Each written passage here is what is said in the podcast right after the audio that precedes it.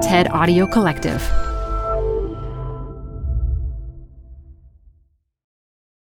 Apple Card is the perfect cash back rewards credit card. You can earn up to 3% daily cash on every purchase every day. That's 3% on your favorite products at Apple, 2% on all other Apple Card with Apple Pay purchases, and 1% on anything you buy with your titanium Apple Card or virtual card number. Visit apple.co slash card calculator to see how much you can earn. Apple Card issued by Goldman Sachs Bank USA, Salt Lake City branch, subject to credit approval. Terms apply. Hi, I'm Debbie Millman. Canva is great for designing visual content for work, no matter what industry or department you work in.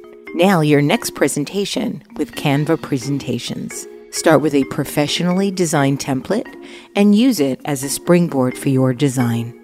It's a serious time saver. Time to present but can't be there in person? Enter Canva Talking Presentations.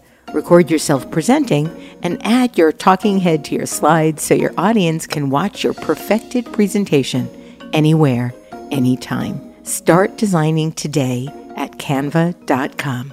Designed for work.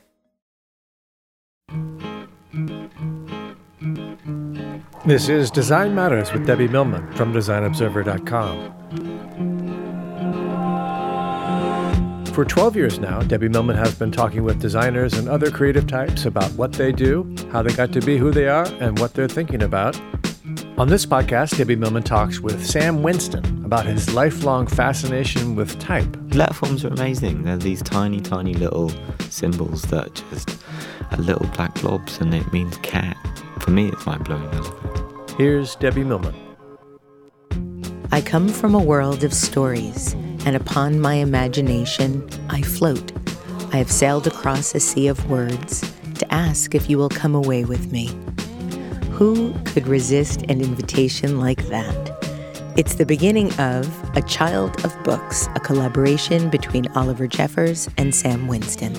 It's a picture book for children, but it's also a tour de force of Sam Winston's brilliant typographic images, in which objects are built from the texts of classic children's stories. Text and typography are central to Sam Winston's art, which goes beyond books to sculpture, collage, drawing, performance, and even poetry. Sam Winston, welcome to Design Matters. Wow, what a gracious introduction. Thank you. Sam, I read that your favorite word is window. Why?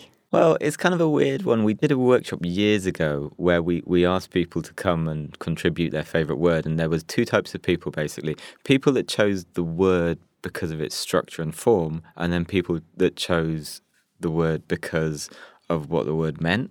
So it was either they were focusing medium or message, and I chose like message. I, I love windows as a metaphor for things that you look through and you get insight through them. And so I was looking at maybe the meaning of what the actual word is, and then um, yeah, there's the other option of choosing the word for how it sounds and behaves in the mouth and what yeah What were some of the? Do you have any memories of some of the onomatopoeia seemed to be a very popular one for people. They just the word itself or word- the, word- actual no, way it the word itself. And then everyone else tended to go for sausages. And I don't know whether it was the sound or whether it was they liked sausages, but it was one of the most reoccurring words. I was not expecting that as an yeah, yeah. answer. Why not? I also read that you're obsessed with interjections, the ums and ahs that creep into conversations. Yeah, uh, a, yeah, it goes back to the same the same idea as in language is not a clean form of communication, and I'm I'm sort of obsessed in any way the noises that are introduced into the kind of type of the way that we communicate. So an um is a, a fascinating thing in the way that mark making on the page. You know, there's the letter form, but then there's the kind of like the smudge of the pencil and other such things. Those are my favorite things smudges and all of the little human aspects. Mm. All of this being said, Sam Winston, your official bio states that you think that words shouldn't be taken too seriously. Absolutely, absolutely. so this sort of flies in the face of this whole part of the conversation. Yeah, yeah, yeah, absolutely. Um, I, I think uh, Oh, where'd you go with that? It's like there's a lot of words out there that are being taken very seriously at the moment in many different spheres. And I think I've had um, my most enjoyable conversations tend to be when people connect from a much more heartfelt space and when people get too tight about the particulars of language, especially words like space or when people are so certain that they're right, as in like, and, and they use language to entrench their view in that. And uh, I, I'm not sure that's why we invented language.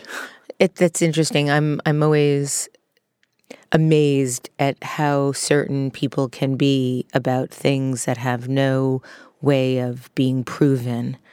And I guess that's the definition of faith, but yeah. even in that I am struck by how certain people can be about things that are at the very nature of our humanity uncertain. Mm. And I think uh, one of the words, uh, both in the UK and the US at the moment, is this word, you know, the words like freedom, right? So everyone's got their definition of it. And to be honest, I think everyone kind of thinks generally that's a good thing, but how that's executed and then the language we use to enshrine that. And so that's what I think when I say we, they shouldn't be taken too seriously is I think the investment that people put in the words sometimes can kind of contract and close down dialogues and I guess so. I'm not sure I believe you that you don't take words too seriously. I think you take words very seriously and you respect them a great deal. I wish that everybody that didn't take words seriously took them as less seriously as you do. Yeah. That makes sense. Yeah.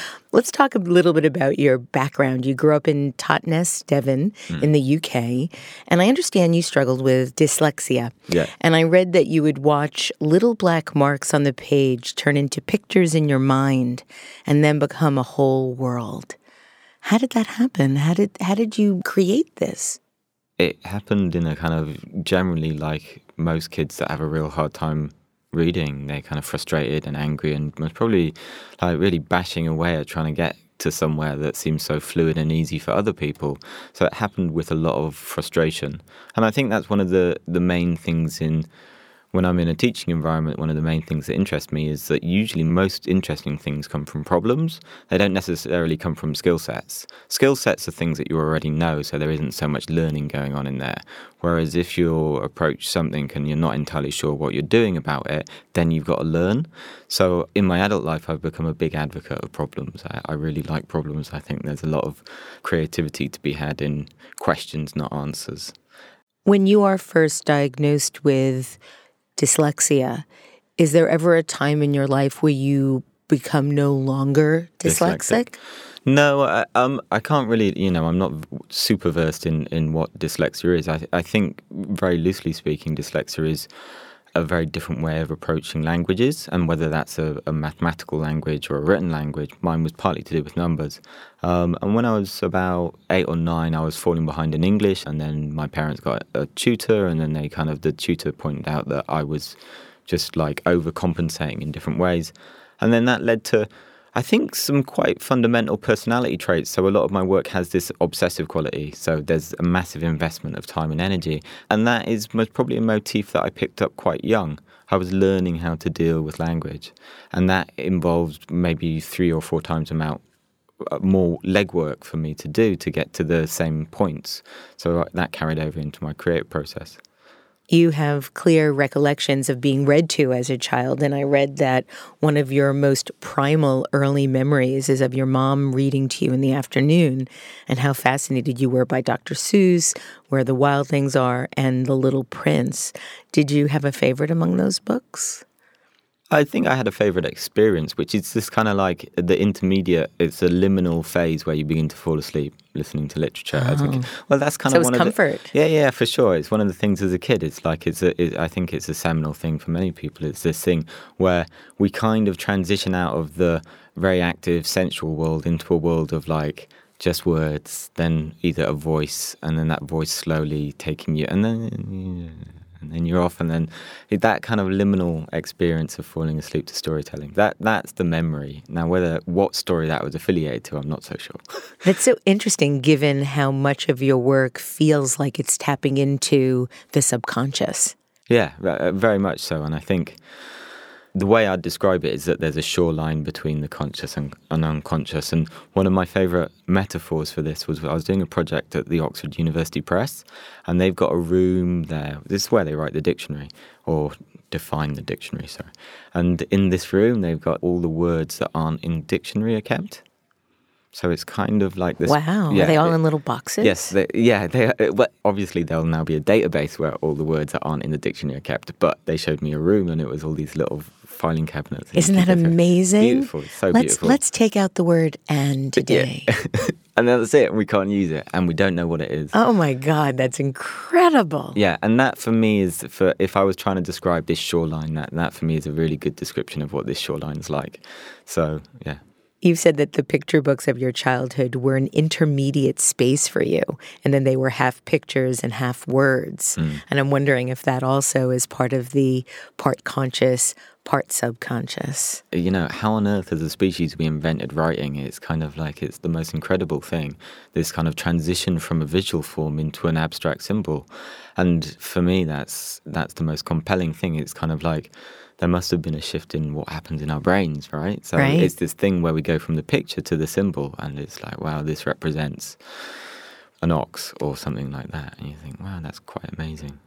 I, I love the idea of the marking or the naming of something being completely arbitrary.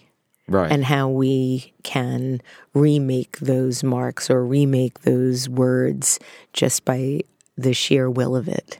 which to take back to your, your previous question, which is kind of like, you know, don't take words so seriously. Okay, so wh- why don't we just bin a lot of these words that we tend to have wars about?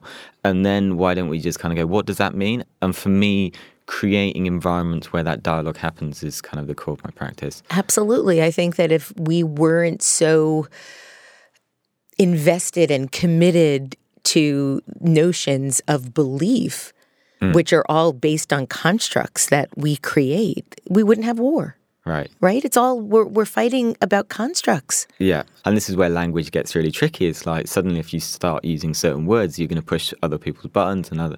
Okay, so what are the environments where people can somehow communicate what's really heartfelt without closing down the dialogue between the other person because it's like I'm not into that. I'm not into I'm not a and it's usually a club. I'm not a vegetarian or I'm not a liberal or I'm not whatever you want to call it. And that's where symbols come in. That's where visual arts come in. That's where, uh, you know, Brands, uh, religion, yeah, all of it, yeah, yeah. everything, that- everything. yeah, yeah. I read that when you were growing up, you found it incredibly difficult to write, and that the format you felt was really restrictive. And that's when you began to use typography. So, talk about that. How did you come to understand that there were other ways of being able to put marks on paper through typography? Sure. I can only tell you a story of what I think happened when I was at this age where I was kind of acquiring writing. And the story would be I just remember having to kind of do all these letter forms at school and just going C, C, C, C, A, A, A, A. And um, I think one of the things that I remember reading later on was that they teach, I'm not severely dyslexic, but they teach severely dyslexic kids how to remember the alphabet by sculpting it in clay. So it goes through the senses of the touch. So suddenly it's like, okay, now I've got this kind of different way, a new sensory experience of what the A means, because I couldn't understand it as an abstract symbol. And I think most people that spend a long time acquiring an alphabet, a, a language, if it's difficult, then you do focus on the medium, which is paper and pencil and letter form and the space between the words, because you're having to digest it so much more.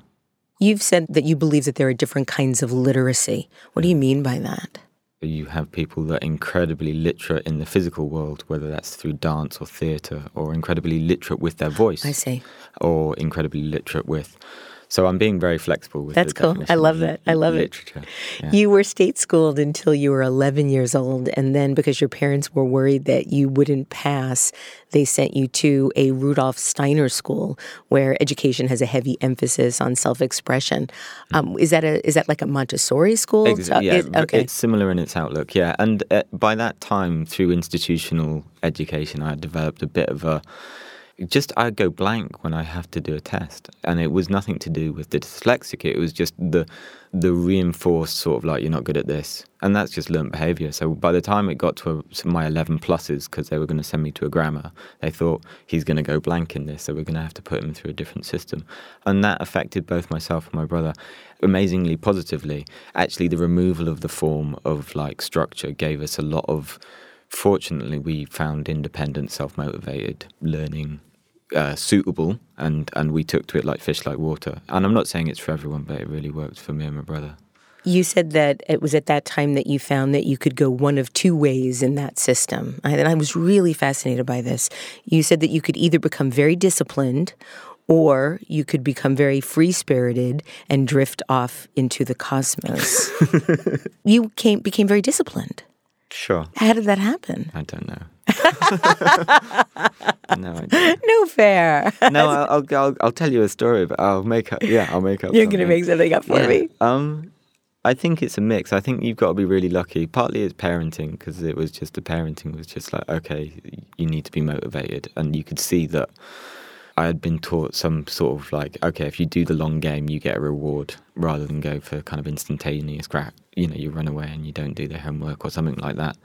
And I think um, once the boundaries were taken off, I felt supported enough in other ways to be able to kind of create that structure. And I think that's what's really interesting about the learning environment is I'm not so interested in teaching in, in a way where you sit down and give this prescriptive formula. It's more about creating an environment where people can start building their own things and you're just giving the support systems for it. That's my definition of education is that you're not actually delivering, you're just creating structures where people can make. If that a scaffold. So sort of the cap, the conduit. Yeah, or you're the scaffolding in which which people feel protected that they can make, and and a mix between good parenting and, and the Steiner system really worked for me too. And when I went back into say the BA and the kind of the art school environment, it was just familiar by that point, and I didn't have any trouble transitioning into kind of self-initiated projects, authorship, all these things that are now prevalent in my practice. Isn't it amazing what the influence a good positive teacher or parent can have on a person. Mm. My first year in college, I was so lonely, so depressed.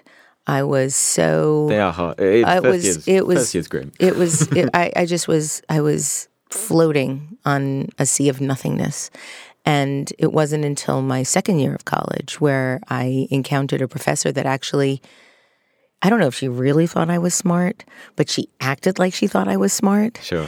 And I suddenly felt smart. Yeah, yeah. And being smart in her eyes felt so good that that's all I wanted to be was smart for Dr. Yeah, Rigero yeah. Alam, my, my, my professor. I just wanted to be smart for her. Yeah, fantastic. And, and it changed my life. Yeah. Um, after grade school, you decided to go to the University of the Arts. And you said this about choosing design as a discipline, and I'm going to quote you here, Sam. You said, I picked design because I thought I had to make a career out of what I was studying, which is where I began to write in the way that I write now.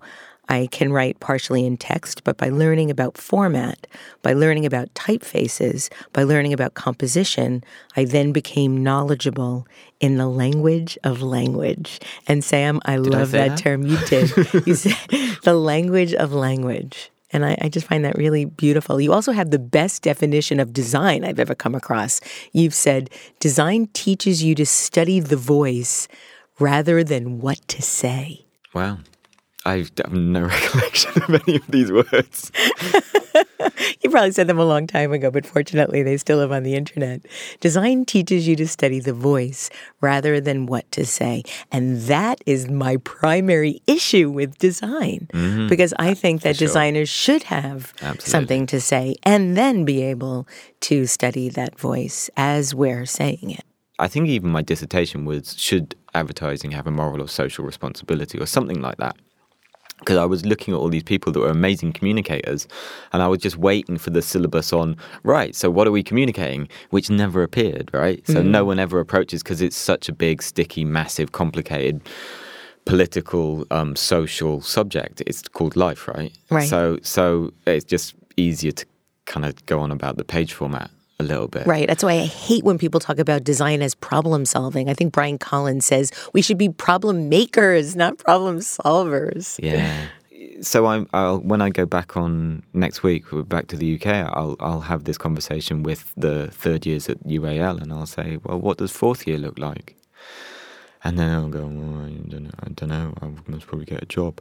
And then it's like, well, what kind of job are you going to get? Oh, I'm going to work in a bar. Okay, so you're going to work in a bar initially, but you're planning to get what kind of job? Oh, well, I'll get anything that I want. And then that dialogue, it becomes, you know, it's personal because suddenly your social economic background appears in your work because you can't avoid that. And you've got two choices. You you kind of get messy because it does get messy because that's life, or you just avoid it and you just keep talking about the format of the page. And I I think one of my decisions was to really talk about like what creatives do have a massive role in society as in like it's it's enormous and if it's if it goes unaddressed then you only you only then work in an industry that's been pre-designed for you. So you're only adding to the status quo. And whatever's wrong with the status quo becomes what you inherit and the format that you work. And then you're never really addressing. You're just inheriting. Yeah Right. and that's true for that's true for so many things. And i think I, i'm paraphrasing a quote that's really pertinent that I've, that's in my head at the moment is that you don't inherit the planet from your parents you borrow it from your children and it's just kind of like there's too many things that really kind of need looking into right now that can't we can't just inherit all the old systems because there's a lot of problems with those How much of your practice now is divided between commercial work and non commercial work? I'm so in the habit of authoring my own stuff and then finding either a thing at the end, whether that's someone. So when I do children's books, I'm working in the publishing industry. When I do art, I'm working in a market, and that's been quite interesting. The difference between what how a market behaves and how an industry behaves. In what way? Well, in a marketplace, it's smaller, and you make a thing, and you take it to someone and go, "Do you like my thing?" And they go, "Yes," and you go, "Would you like to buy it?" In an industry, you're working with teams of hundreds of people, with lead-ins and execution times that happen over months and years, and you kind of watch it. So one's like a massive tanker, kind of like you sort of roughly point it in one direction and hope it ends up there. And then the market industry is a lot more smaller and intimate, and you have more control but less less scope, maybe as in like you'll only make 10 of something or 20 of something When I was talking to Brian Koppelman recently on the show, he talked about creating the show Billions. And he and his writing partner actually created the entire show, created the script, and then went to go Right. sell it. And he found that, I think, quite gratifying in that it was entirely his vision. Whoever was buying it knew what they were getting. sure And I think that that's interesting about this sort of marketplace mentality is that whenever, if somebody is interested in buying that thing that you're selling, Mm. they know what it is that they're getting. It's a matter of finding the right audience, though. And I Yeah. think that's the, the biggest issue for the marketplace scenario. Yeah and i think you also have to have enough resources to produce something in a bubble in a vacuum with no support and no infrastructure so you've got to have your studio set up you've got to have assistants and you've got to be able to have, invest a lot of time and energy into making something and then at the end the resources come but only at the end Let's talk about some of your art projects. In 2004, you created a piece titled Full Folded Dictionary. You presented the refolded innards of 21 books of the Oxford English Dictionary on display, which essentially transformed them from everyday books into incredibly sculptural landscapes. Um, what was the motivation for this, and what kind of sculptures did you make? And am I describing this right? Yeah, it's basically an altered book, and it touches on a lot of what we've just been speaking about. This idea that language has a shoreline, and then I'm I'm looking at the book as an object and transferring this very sort of symbolic image of language, i.e., dictionary, and transferring that into a very solid, kind of tangible object that can only be dealt with in the physical plane. And yeah, that references growing up and learning about language and looking at the language of language. So I'm just trying to move out of just the lens of content and I'm looking at form. So I'm looking at the medium and, and then playing with the medium of the book itself, the physical structure. In 2011, you created Birthday, which is a two part piece. You did two drawings, each representing the number of deaths and births in one waking day. And you did this by visualizing the data with circles. So you did 70,000 black circles on white paper and 100,000 white circles on black paper. That's a lot of circles, Sam. Sure. How and why? It's at a kind of cross point in a lot of my practice. On a simple level, it's a bit of data visualization. But again, it's the shift from looking at the medium to the message. So, on a really basic level, I'm taking a pencil and using a circle to draw a circle. But metaphorically speaking, you're looking at how many people are born. You know, by the time we've had this conversation, there's, you know, that many more people on and off the planet. And it kind of seems to be just such an incomprehensible thing for our tiny little human brains to do. So it's using the story of me doing that as a metaphor for us not being able to comprehend kind of the, the scale that life happens at. And I wanted to I wanted to just use my body to kind of like know what 100,000 was or know what 150,000 was. And that and that's become a motif is using performance as a way to kind of I guess be a metaphor for like the scale of the individual versus this massive eternal scale. I read a recent article wherein you talked about how you've been really enjoying being more physical in creating work. And you said that there's something about the physicality of making an artwork that makes you own it. The experience of using the body, hand and eye, means that you become very absorbed in the work itself. So much so that at times it can be hard to distinguish the two. Mm. So, how is this different from how you've worked in the past, this physicality? Maybe when I first left college and I was working in my practice, I was thinking, okay, well, I'll, I'll work. I'm happy in InDesign and I'll work in sort of Adobe packages and all these things, and and that is still true. But there's something that when you correspond via the screen, when you when you uh, socialize via the screen, when you do your everything shopping via, via the screen, then I began to say, well, the, some of the freedom I've got to get off the screen is actually the choice of how I produce the work. And the work was, again, that's a problem for me. And then, so how do I answer that problem? And then I started using not just craft and handmade, but just working out how to kind of make, like, you know, really juicy making where you don't actually, it's not an intellectual exercise that's very kind of cerebral. It's the type of exercise where you kind of really in the body and it's all about just getting the feel of how the paper behaves and just you know the the softness of lead on on a page or, or clay or any of those sensual things.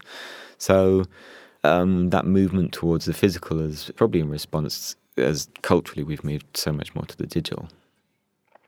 How long did it take you to draw 170,000 circles so 170,000 circles. I'd most probably kind of I'd do a couple of hours a day, and then and then you do the Monday, Tuesday, and by Wednesday you'd be able to put down five or six hours solid. And then if you do that for a couple of weeks, then you can put in quite a lot of time. But it's like anything. It's like if you're exercising and you're trying to get fit, you sort of start off small and you slowly build up. So when I'm doing a long durational work where I'm using a lot of physical kind of craft, I couldn't just say right, I'm going to turn that on. It will build up over like a few months. Did you get really good at making circles? uh, I got really good at being able to kind of like watch what I'm doing and then kind of play with this thing where you go into automation. So that one of the terms is flow activity, right? So if your flow activity is this thing where you get so absorbed that you disappear, that's the most romantic side of it. And then the other side of it is that you're drawing a circle thinking, mm, maybe I'll have a cheese panini for lunch. And you, you know, you know, you're, you're miles away and you're in this completely other other space. And then for that particular one, because it was around birth and death, I just kept on bringing my head back to wow.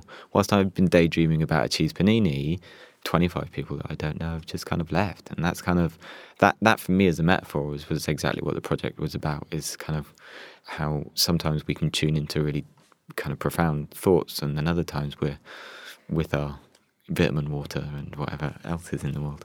Do you do anything else while you're doing that type of flow work? Do you listen to music? Do you watch mm. television? You just think? Ultimately, I kind of I'd say most of my work is pretty selfish, so I use I use that as a situation to explore the theme that I'm working on. When you created the piece, you said that you weren't sure whether you had a choice working with the themes of life and death. Why is that? I've been fortunate enough to be given enough resources, whether that's financial or studio or whatever, for me to be able to kind of uh, make fairly whatever I want. And then if I'm given space and I feel like I'm in a good environment, then I kind of do, you know, it's like when you're on holiday, you do think, well, what am I doing? What am I going to do for the next five years, 10 years, and things like that.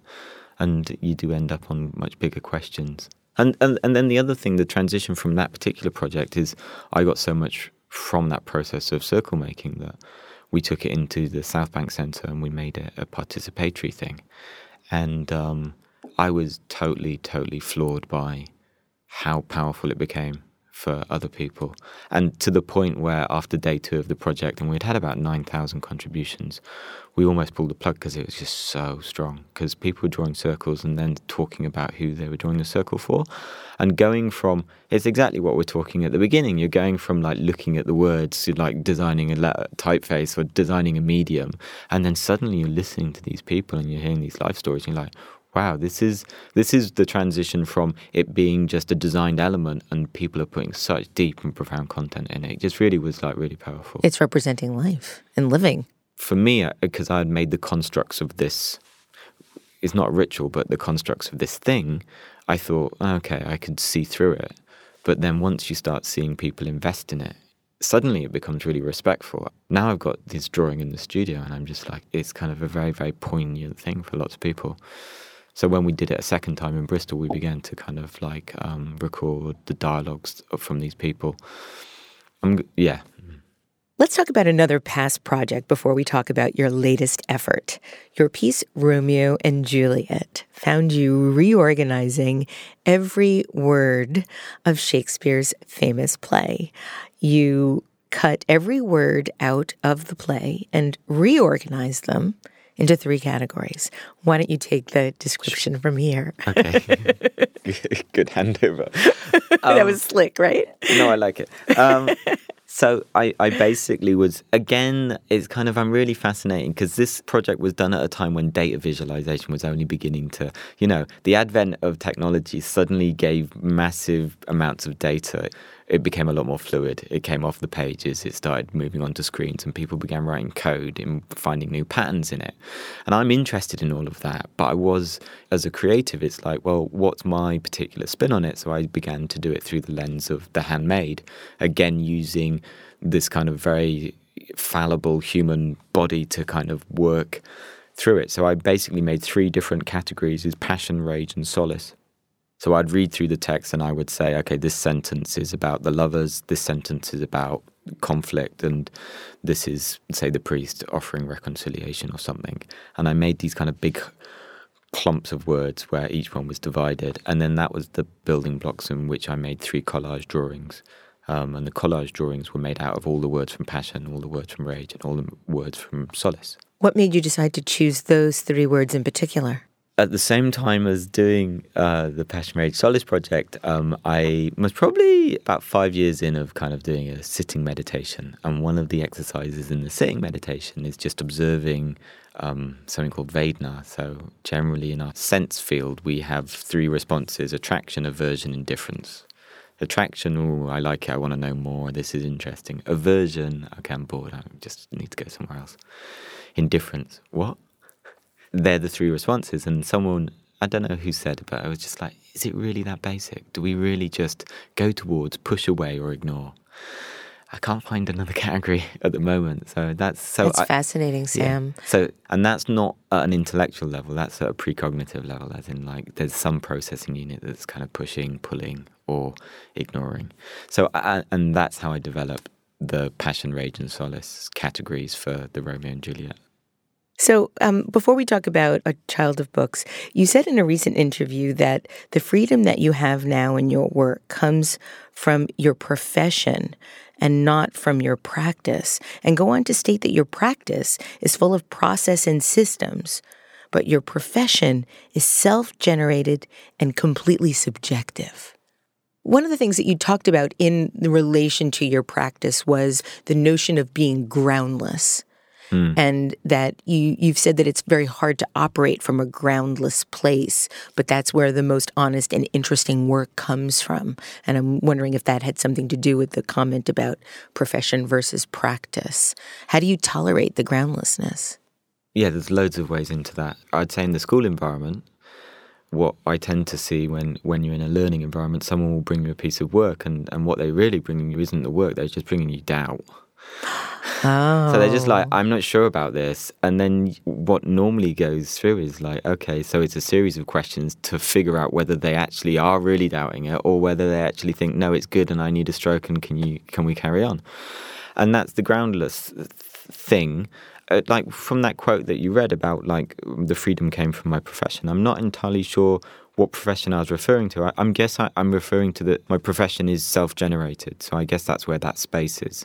So the reason that I am so interested in process is because that's how I work through this idea of the groundless space to make in. So I'll make up some sort of narrative like okay, I'm going to do a book. That for me is a narrative. And then I'll fill my days for six months, five years, or something with it. And then at the end of it, it might not even be a book, but I needed that story for me to make. And then what comes out might be an exhibition or it might be something completely different. But yeah.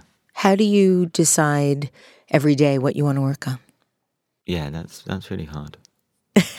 no, really. Yeah, yeah. You really have hard. when you're self-generating work, it's you have to decide every day. You have to make your own structure every day. Well, going back to attraction, aversion, indifference, right? So I kind of, I think sometimes, sometimes I'll make a choice on aversion, as in like I'm really tired of email correspondence. So from that response of aversion, I'll shut down the machine, and that forces me to go and work in on paper.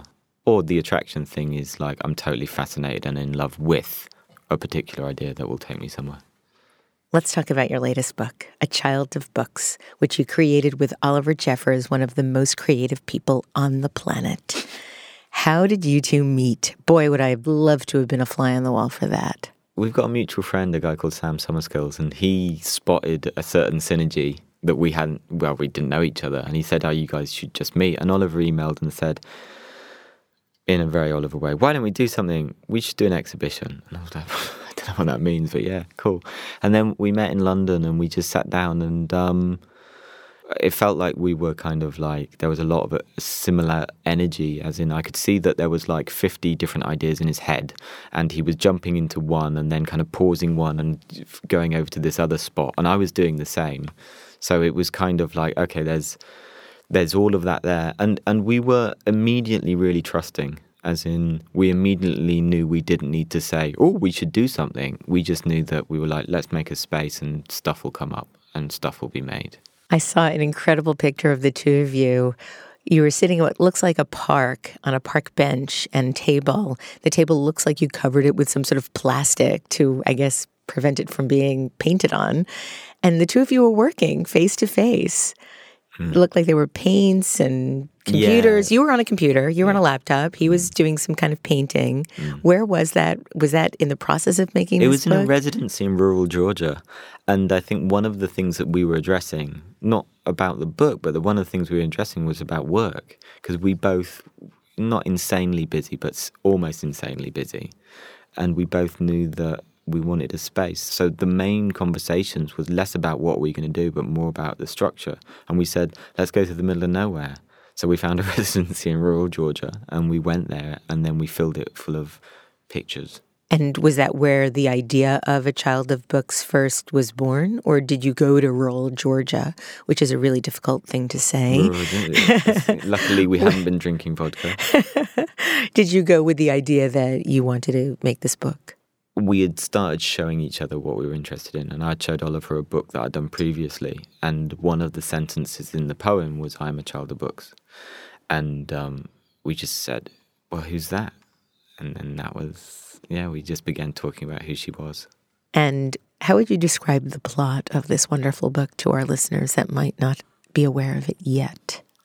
Uh, uh, it's um, in in a very simple way. It's basically a love letter to literature, and it has two characters: a very certain, intelligent, enthusiastic reader, which is this girl called the Child of Books, and a reluctant reader, which is a very timid boy. And they meet, and she takes him on this journey, and the journey is through this landscape of language.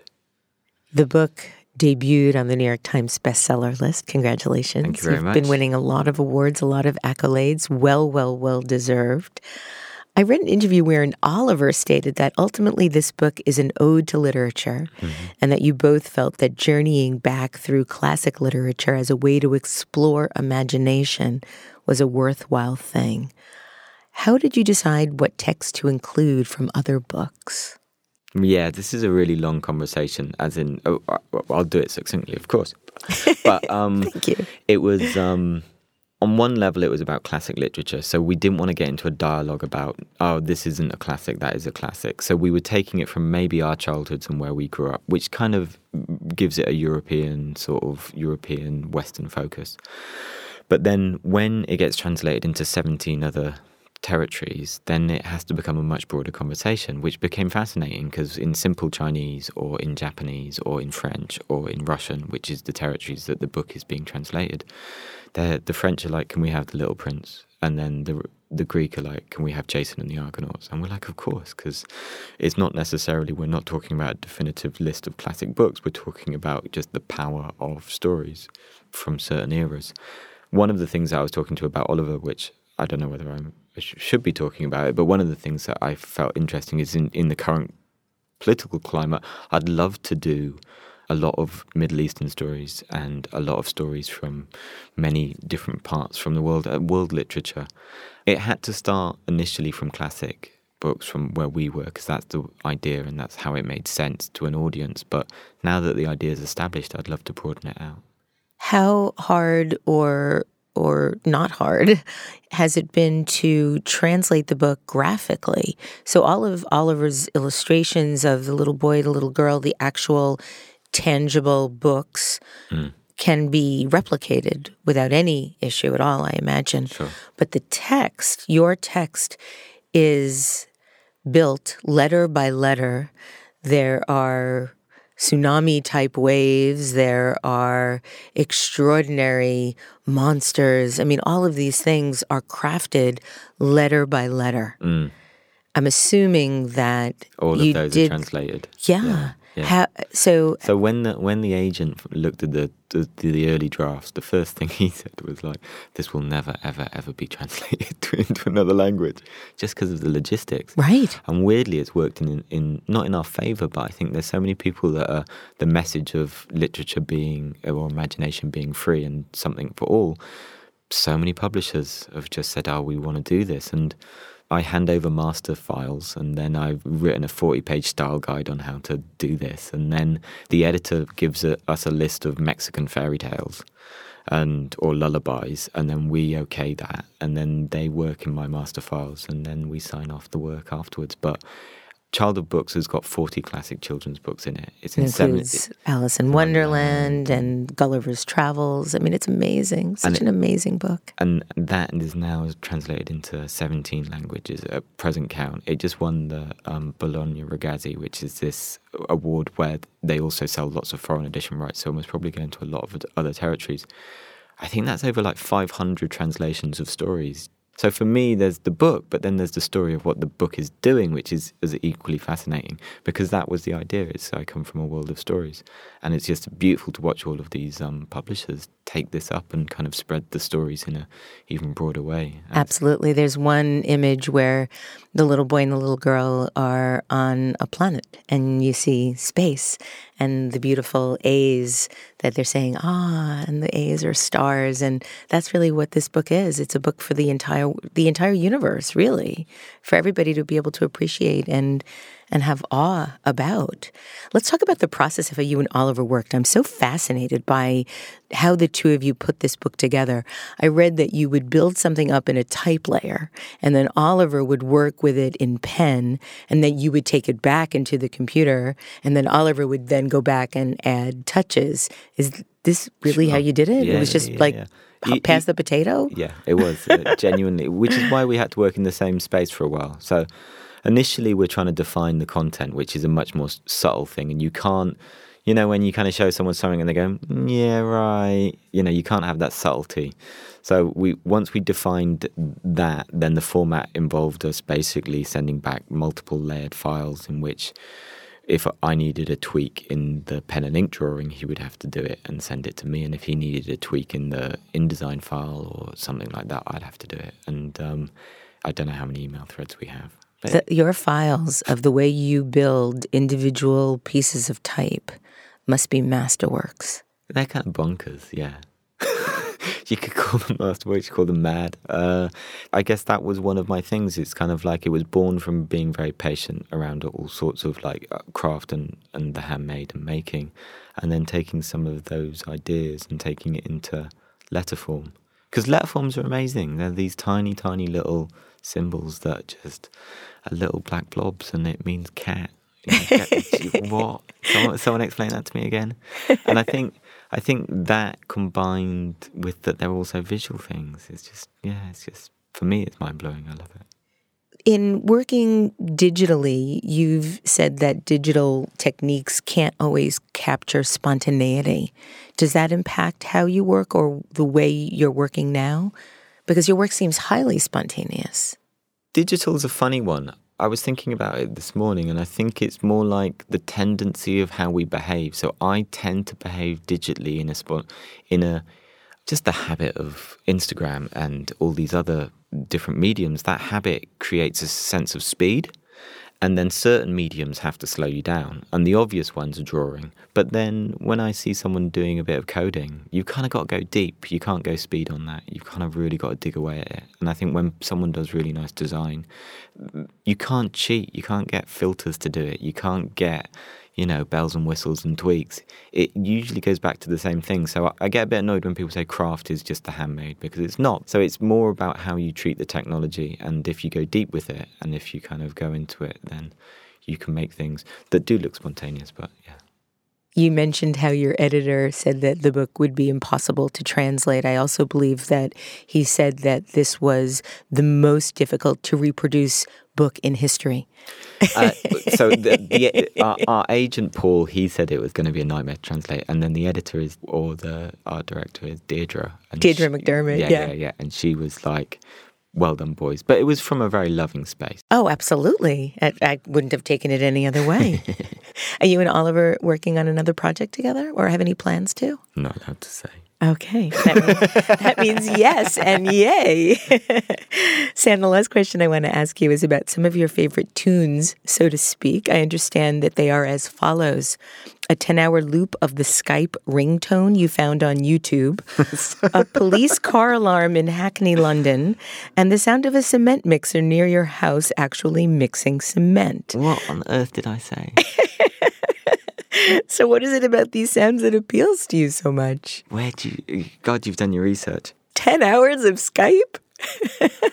this is weird, right? If you Google it, one is 10 hours of Skype. One is the boot up sound of either a Mac or Windows, I can't remember which, but slowed over 24 hours. Wow.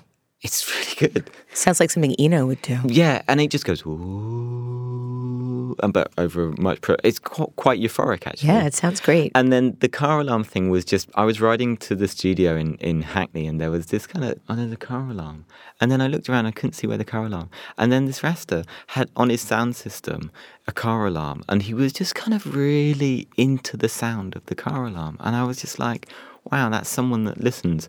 And I'm not trying to be obtuse or arty or kind of pretentious. I just think um, yeah, if you look at type quite a lot, you can get really excited by a full stop. Absolutely. Yeah, yeah.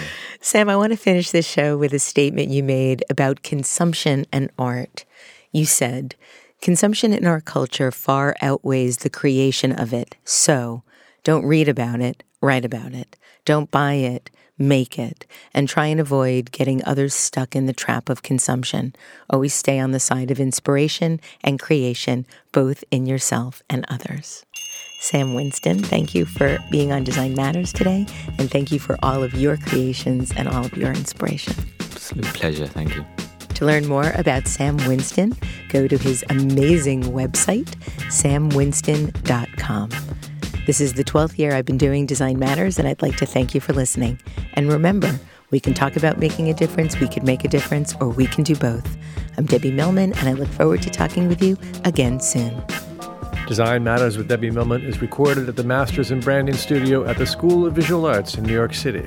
It is produced by Curtis Fox Productions with technical assistance by Mark Dudlick. The show is published exclusively by DesignObserver.com. You can subscribe to this free podcast in the iTunes Store.